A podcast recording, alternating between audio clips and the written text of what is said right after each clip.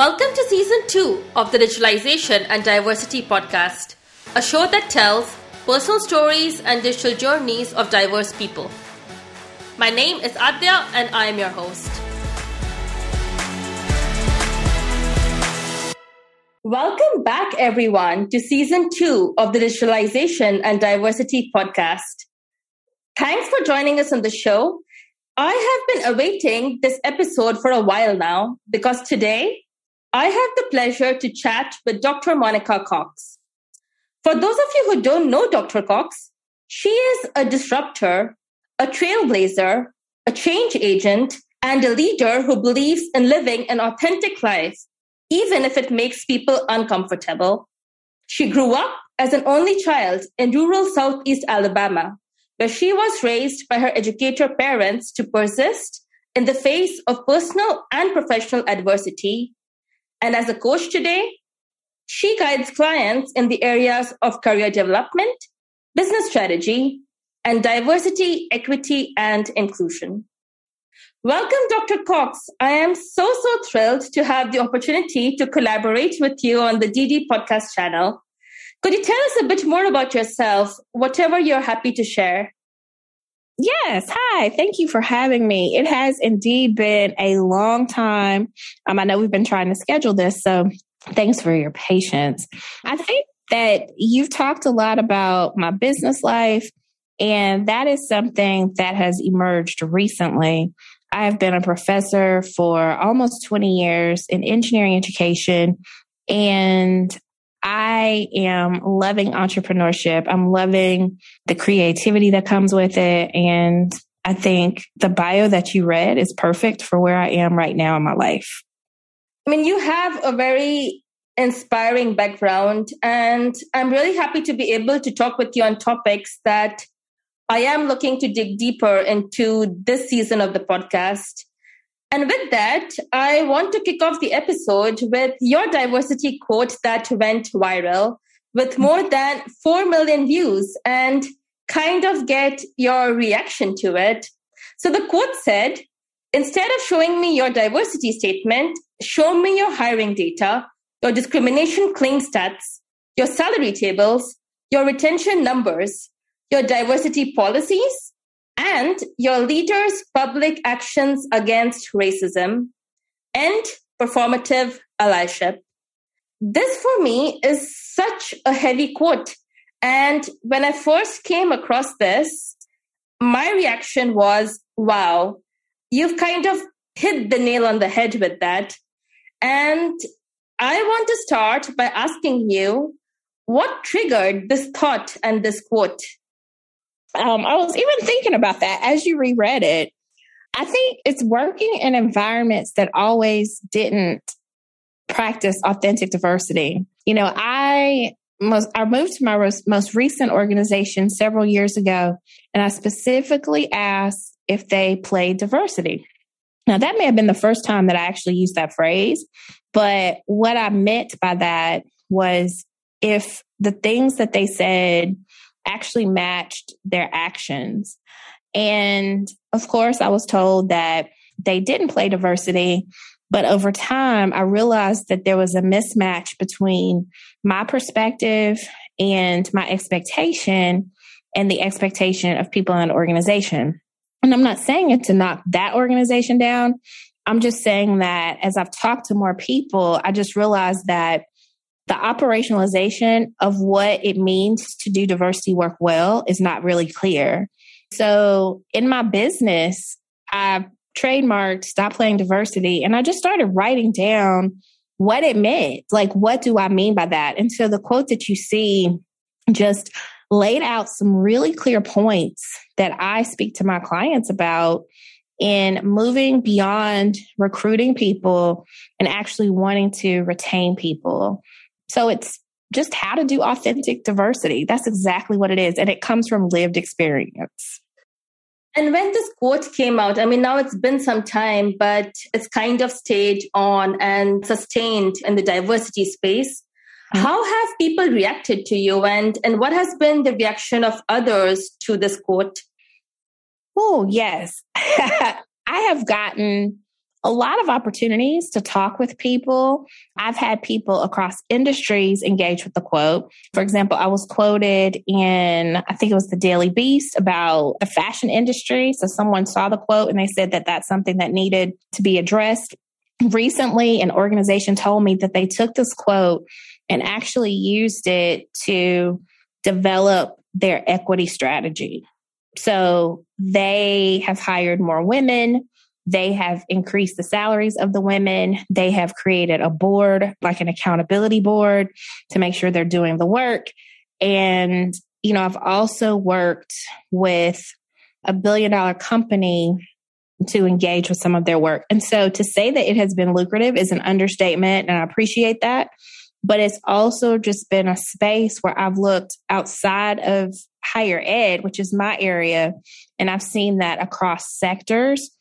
Everyone has similar diversity, equity, and inclusion problems, but people are also looking for very similar solutions to those issues. While trying to make this change, and in your role as a change agent, educating others, uh, making others more aware of diversity and allyship topics, you have challenged and continue to challenge the current state of diversity and inclusion. And while diversity as a term can be quite easy to understand in the sense of recognizing individual differences, there are so many layers and dimensions to it. So yeah. Can you share a bit more on what is your interpretation of the term diversity, and how do you approach the basics of understanding this quite complex topic?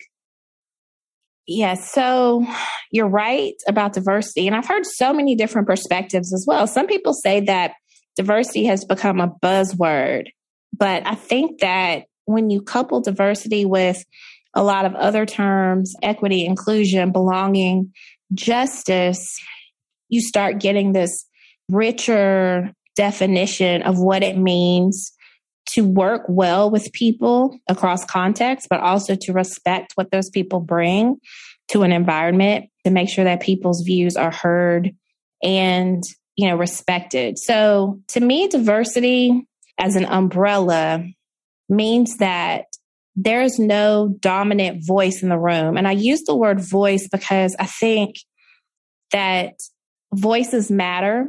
Voices inform policy. Voices lead political movements. Voices decide who gets a seat in the organization and who doesn't. And so even though it's so easy to think of diversity as race or gender or sexual orientation, I think that we have to push diversity more broadly to include almost like an intersectional perspective and everything that someone brings, like their whole selves, to somehow ensure that everyone's whole self can also be present in an environment. And I completely agree. You know, when I got into, into the diversity and inclusion space, I had to do a lot of self-reflection, and I had to educate myself on first even understanding the language around it. And then, yeah, I was following a lot of people in the space. That's how I found you. I was on social media following people who were creating more awareness and had a purpose in the space.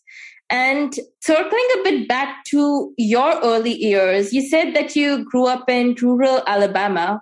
How was your childhood and early years leading up to the professional world? And when did you get more aware of diversity-related topics and start to understand the language around it? So being, like growing up in rural Alabama, there are a lot of things that were very similar. You know, when you look at race, for example, it was either black or white.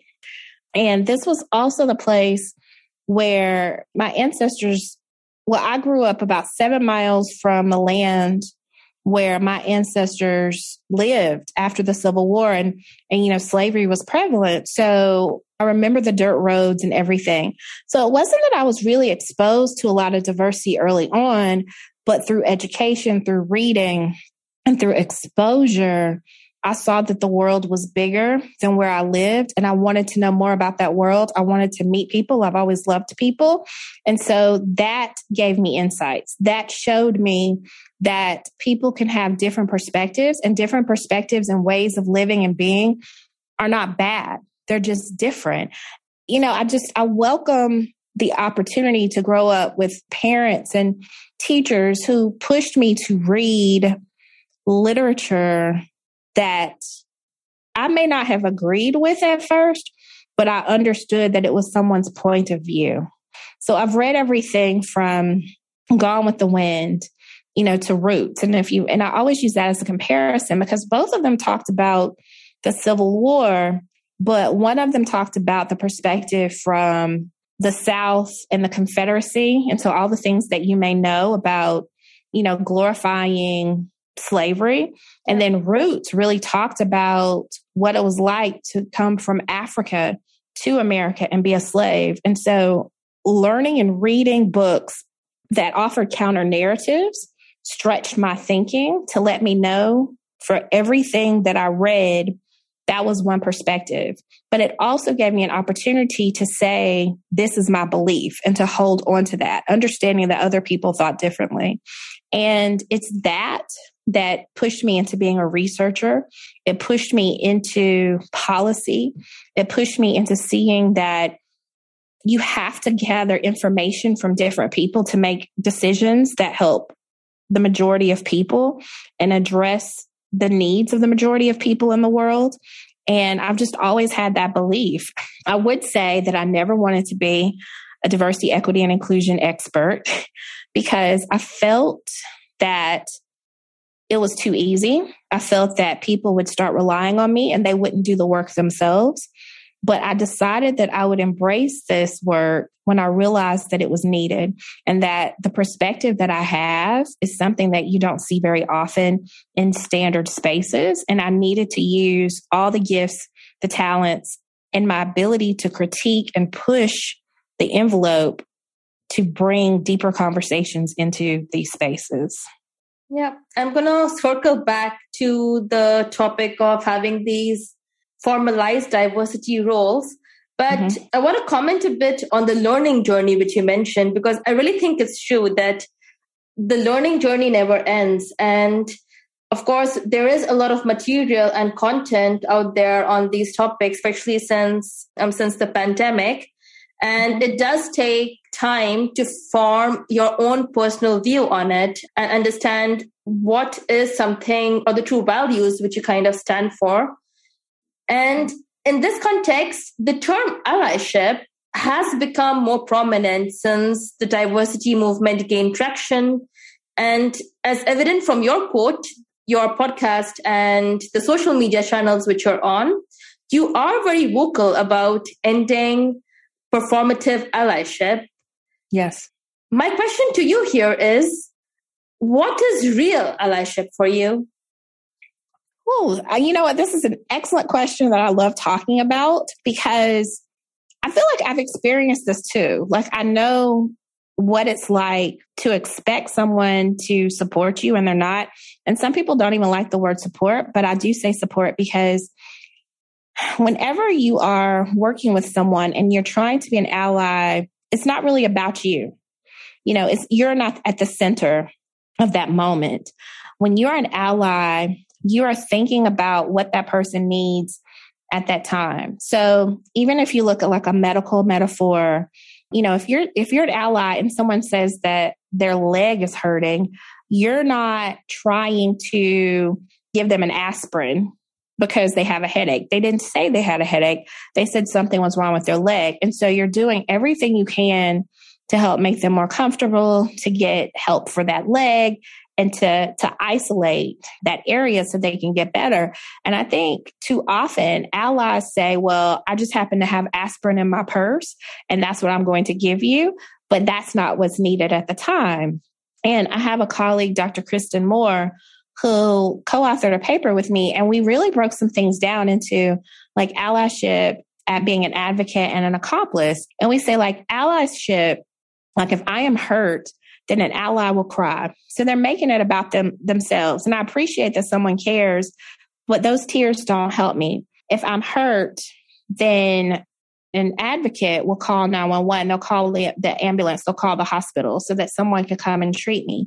But if you're my accomplice, which in some ways people say sounds very criminal-like, but I say that that perfectly describes the intensity with which I'm referring to this, then you're going to bleed with me. You're going to feel the pain with me. You're going to understand what I'm going through. And people often talk about the differences between sympathy and empathy. Maybe you can't empathize because you don't exactly understand the pain, but you can sympathize to the point that you understand that what I need, so it's, my needs are focused on me in this moment.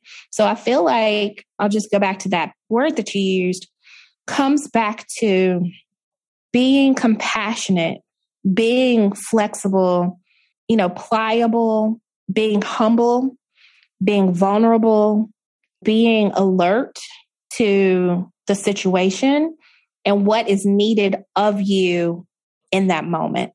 And I think so many times people are not tuned in in the moment for what's needed. And that's where allyship goes wrong. You've mentioned authentic allyship and being vulnerable. On the topic of authenticity, can authenticity be really coached? Because I also came across another quote of yours, which I found really interesting. It said that professionalism is a social construct, which made me really reflect on this, that yes, in many ways, that's true. So my question here is, do you think that authenticity is coachable? You know what? I think authenticity is a decision. And if you think about it, we're all who we are. Some people are really hateful. Some people are really nice and gentle. But it's saying who you are in that moment. And I feel that's what's really important. In this, I would say in this country, in the U S, we're in different countries, but I think about it. You know, assimilation, code switching, that is really important because sometimes you get access to the next level. That's how you're promoted. And so I think authenticity is coach. I mean, you can coach people on that. That's what I do for people who want it. But I think that there is a risk that comes with being authentic, and everyone is not willing to take that risk because sometimes, depending on who you are, how you are as a person, it comes back to what you said about the perception, and it could close doors if your authenticity does not align with the norm of society, or if it does not align with people who are in positions of power and people who have access. On the D T podcast channel, I talk a lot about microaggressions and what they sound and what they feel like. And also the kind of language which is inclusive and try to create more awareness about what things are just plain inappropriate to say. And mm-hmm. I also always ask my guests what kind of microaggressions have they faced. And I'm mm-hmm. curious to know from you, so from your personal experiences, what kind of microaggressions have you had to face in your career due to all the diversity dimensions that you bring to the table as an academic activist, as a person of color, just as a woman, and many other diversity dimensions which you bring to the table. So what kind of microaggressions have you faced?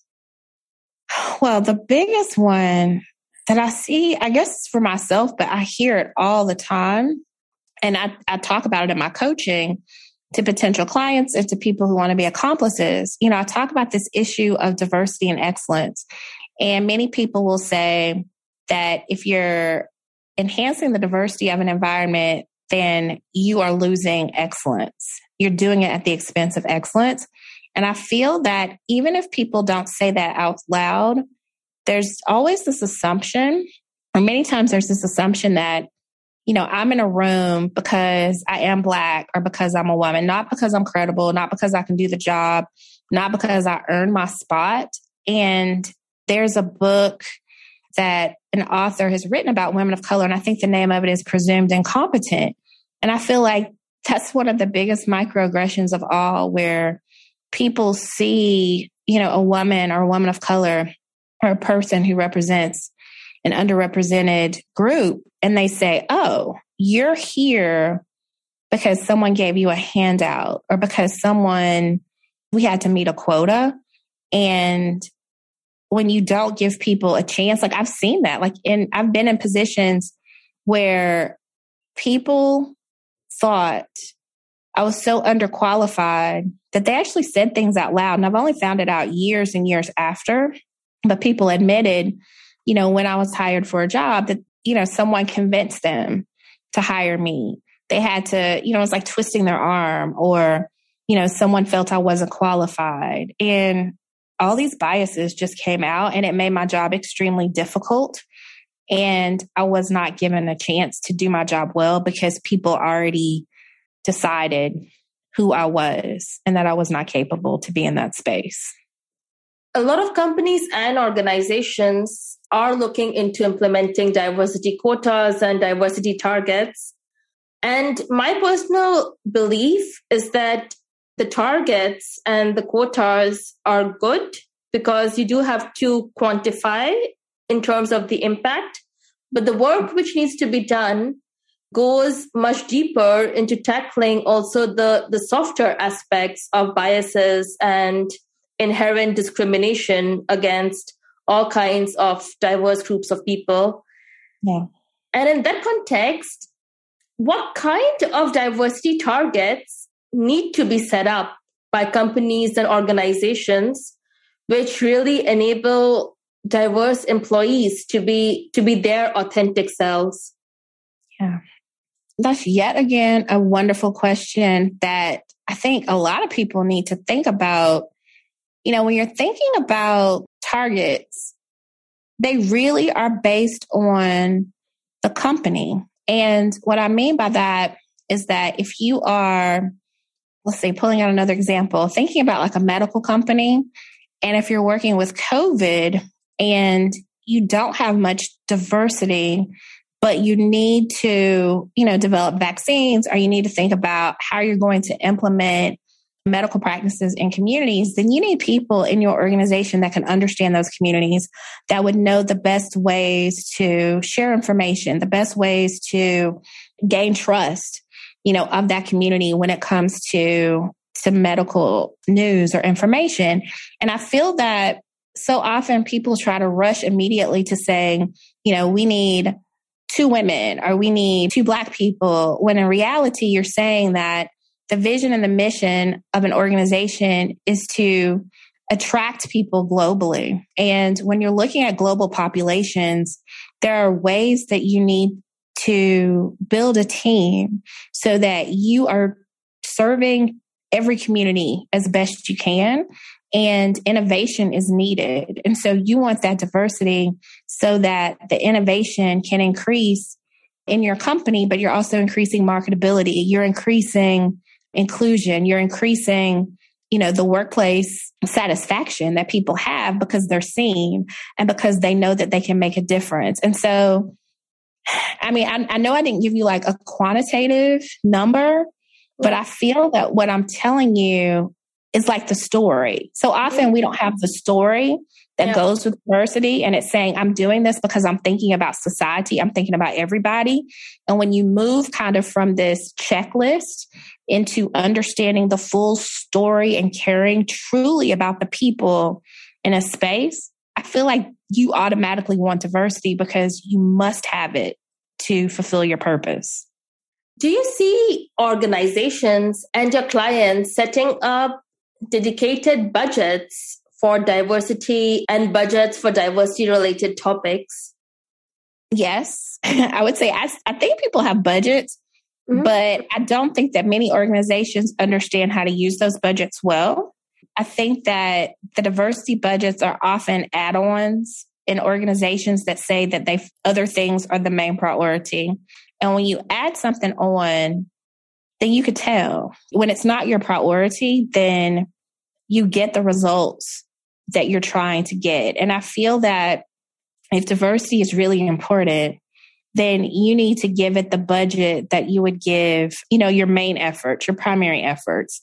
And so many places can't do that. And I think it also comes back to leadership and people who just maybe don't fully embrace leadership. And as a result, they're not putting the resources into diversity that they need to, to make sure that it's not seen in this tokenized way in an organization.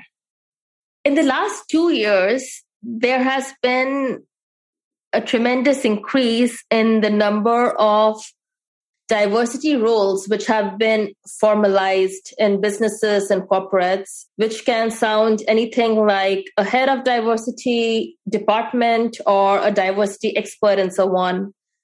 From your perspective, what is the purpose of diversity officers and these formalized diversity roles? And ultimately, who do you see being responsible and being accountable for diversity in organizations? You know, I think that diversity roles in organizations kind of can be classified across this continuum.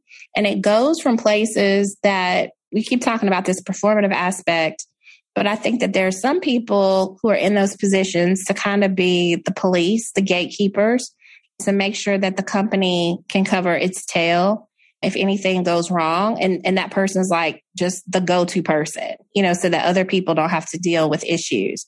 And then I think at the other end of that continuum, you'll see people who are very committed. Like you'll see people who are rolling up their sleeves and maybe their primary role has not been diversity, but they understand all aspects of a system and they see the incorporation of, you know, diversity in the larger fabric of the organization. So I think it's supposed to be everyone's role to make sure that diversity is important or that diversity is front and center in an organization. But too often, there are people who are expected to do the work who already have the passion for the work. And the people who really need the training and the people who really need to lead and, and be the champion, they aren't. They don't do the work, and that's why things don't change in the organization. We are still living in the pandemic. In Germany, we're still, we're still not out of the pandemic, and working from home majority of the time has led to a lot of self-reflection. How has the pandemic been for you? Did you embrace the fully online and the fully virtual space and the increasing social media engagement? Or did you have to take actual steps to really modify your lifestyle for your personal and professional mental health? Yeah. Um, you know, I first want to acknowledge the deaths and, you know, just the immense loss that has happened as a result of this pandemic. And I want to say it and kind of preface my comment this way and say, I feel as if the pandemic saved my life, believe it or not. And, and I know that sounds like such an extreme thing to say, but I was in an environment that was very stifling. I was in a, a space where, you know, we talk about microaggressions and there just, there weren't a lot of answers to address the injustices and the things that, that I saw daily. And to have to get up and physically go into these spaces that made me physically ill, that bothered me. And what I felt about the pandemic is that it gave me security to work from home. It gave me the opportunity to turn off my camera, to control my environment, to not be around water cooler conversations, or to not put myself or be forced to be in rooms that harmed me. And it's that reflection, you know, during the pandemic, I also started my Doctor Monica brand and the quote that you saw came out. And I just, I just had a chance to say that wholeness was more important to me than a dollar or a title. And before the pandemic, I would, I never would have said that. I don't think that I would have rested the way that I rest. And I'm not just saying like, ooh, I'm hanging out at the house watching movies all day. When I say rest, I mean, I'm taking time for myself. If something does not feel right, if, if an exchange does not feel right, then I have an opportunity to step away for a moment, to take a walk, to be by myself, to process. And that has been an amazing blessing and an unexpected outcome that I needed in my life. I love the way you you kind of communicated that, because I feel that you've summarized a lot of thoughts which which were in my head as well. And I can really resonate with, with that journey of yours during the pandemic. Yeah. The podcast which you're collaborating on today was, was a pandemic baby. So I had a similar approach to yours. I did a lot of self-reflection. I used the pandemic to give a bit the creative outlet a chance to really explore the topics which I would be interested in. And that's how the Digitalization and Diversity podcast came about. And in the episodes, I explore how the two topics impact each other. So how digitalization creates more opportunities for diverse groups of people. But on the other hand, you do need diverse ways of thinking and more diversity in the tech and online space to accelerate digitalization. From your perspective, in, in what ways have you seen digitalization and the use of technologies and digital media affect diversity? You know, it's an access issue, access. I feel that before, you know, people were confined to brick and mortar spaces and to doing work in very traditional ways. But I think that, you know, when you're looking at diversity, it's just providing more creativity, as you said, but more ways to express yourself. And it comes back to having an opportunity to communicate with a broader audience, but to also share aspects of yourself in ways that you can't in traditional ways. So getting back to what you said earlier, and with my quote about professionalization as a social construct, I feel like, you know, digital media, it removes that stereotype about what professionalism is. And it does allow people to be authentic and to be themselves and to find more of that authenticity if they want to, you know, be different. And I'm going to use like a, a social media example that I love. I've watched it more and I'm learning more. It's TikTok. I used to think TikTok was just people dancing all the time. but yeah. I'm, but I'm seeing how, you know, people are really displaying their expertise in these sound bites that are so practical and motivational and insightful. It's fascinating. If you follow the the right people, it's almost like being in a classroom. And I yeah. feel that that's another form of diversity. And that's what it means, you know, just exposing yourself to people who would never enter your classroom. And I always say that. Yeah. People who would never enter your campus, people who would never connect with you in your business or have a conversation with you. You know, it just broadens your reach. And that's what I love. That's what diversity is about, exposing people.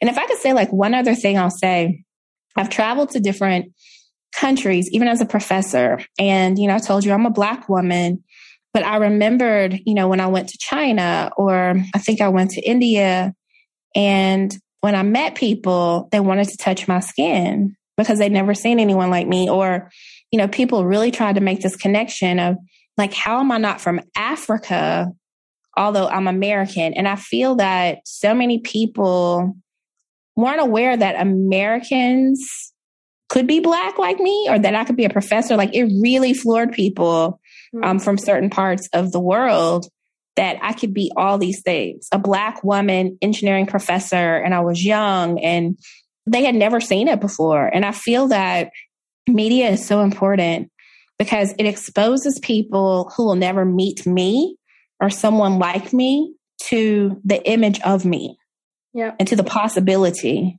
of me. Yeah, I think a year ago, actually, I read a great article on what are the differences between race ethnicity and nationality. Mm. And those are three topics, right, which a lot of people sometimes confuse with each other. But just being more aware and not mixing mixing the three, and just being more open-minded in terms of what combinations and diversity can, can be in these, I think is really, really important.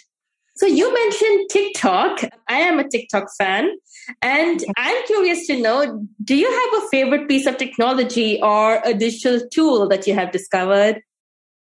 Um, I like... Tell me if this counts, but I love scheduling tools. Mm-hmm. Um, I love, like, Buffer is one of my tools, and I'm going to tell you why. You know, I have it as an app, and when I'm reading, like, a really interesting article on Twitter, or if I see something, it helps me to cue it. Because one thing that I've learned is that, you know, you can't just tweet out ten things at a time, but, you know, it helps to kind of say, like, you're in a different time zone. And so...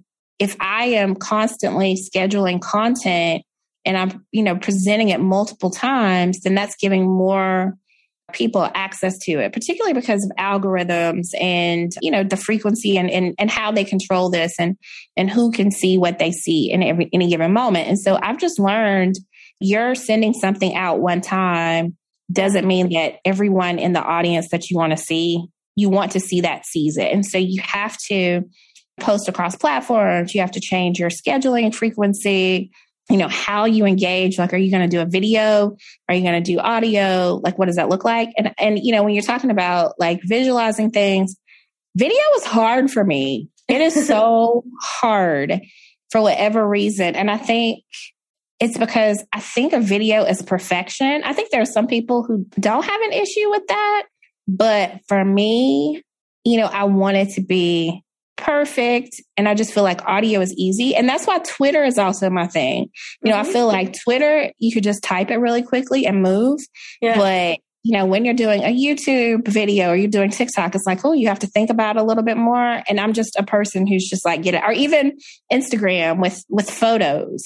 It's, it is more visual. And sorry if I'm, like I said, sorry if I'm being disrespectful talking about, like, doubting the visualization aspect of, of stuff, but yeah, it's hard. It, it is, is really hard. Difficult. Yeah. So, so how have you dealt with the whole Instagram Reels trend, which kind of baffled the, the influencers who weren't so comfortable with the whole visual creating Reels aspect of it, because it does take a lot of work to create a Reel. You know what? I am not one of those sophisticated Reel, Reel makers. You know, I will sit in my office and...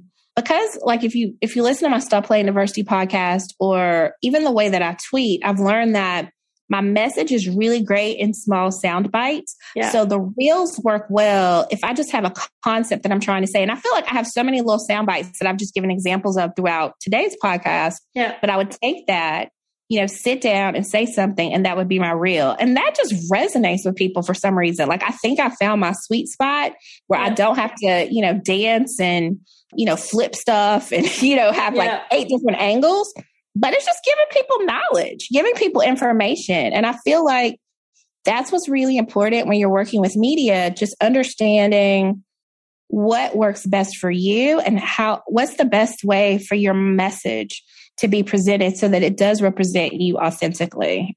I'm not a vanity person. So, you know, when it comes back to having to show my face every day, all the time, ten times a day, that doesn't feel real to me. But sharing messages that matter, and, you know, my face just happens to be shown, that matters. I like my words and my messages more than my visual. As a closing question, Monica, is there a message you want to leave for the listeners? Oh, that's a lot. You know, I was just I was just talking about the importance of messaging. The thing that I always tell my coaching clients comes back to being whole. And when I look at, you know, what I profess, my goal in my business, my goal in life really is to help people and organizations emerge wiser, bolder, and whole. And I think that's important. So often we get caught up in, you know, reaching that pinnacle where we we make more money and we have the titles and we have the accolades. but we could end up being very broken people, or we could end up doing things that don't align with who we were supposed to be in life. And I think every day is this journey of growth where we have to get closer and closer to that ultimate purpose, where even when we pass away, what we've done on this earth continues to live.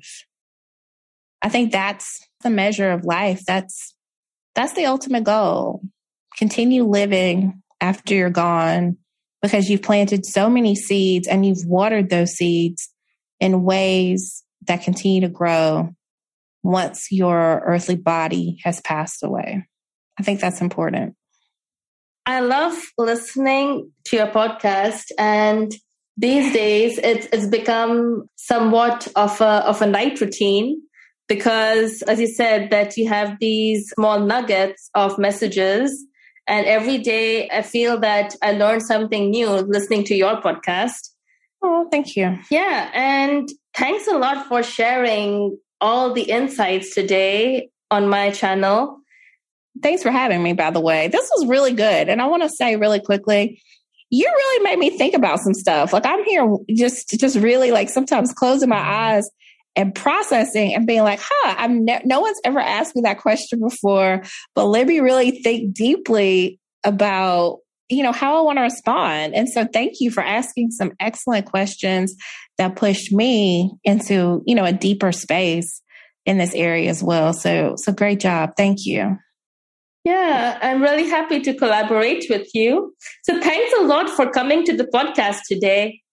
How can the listeners get in touch with you? So I'm on social media. Um, consistent brand is at Doctor Monica Cox. You can contact me at my business. Check out D R monica cox dot com or email me info at D R monica cox dot com. So yeah, just shoot me a direct message or email me. And I would love to hear what you have to say. So thank you. Thanks again, Doctor Cox, for coming on the show. I think we've learned a lot. Thanks also to the listeners who stayed till the end of the episode. I really enjoyed the conversation, and I will put all the links to find Doctor Cox in the show notes. And I wish you all the best in your journey. Well, thank you so much. Same to you. That is it for today's episode of the Digitalization and Diversity Podcast. Join us again next time as we dig deeper into a new topic of digitalization and diversity. And subscribe to the channel on Instagram at the dot d d dot podcast. And let me know what you thought of this episode. Till next time.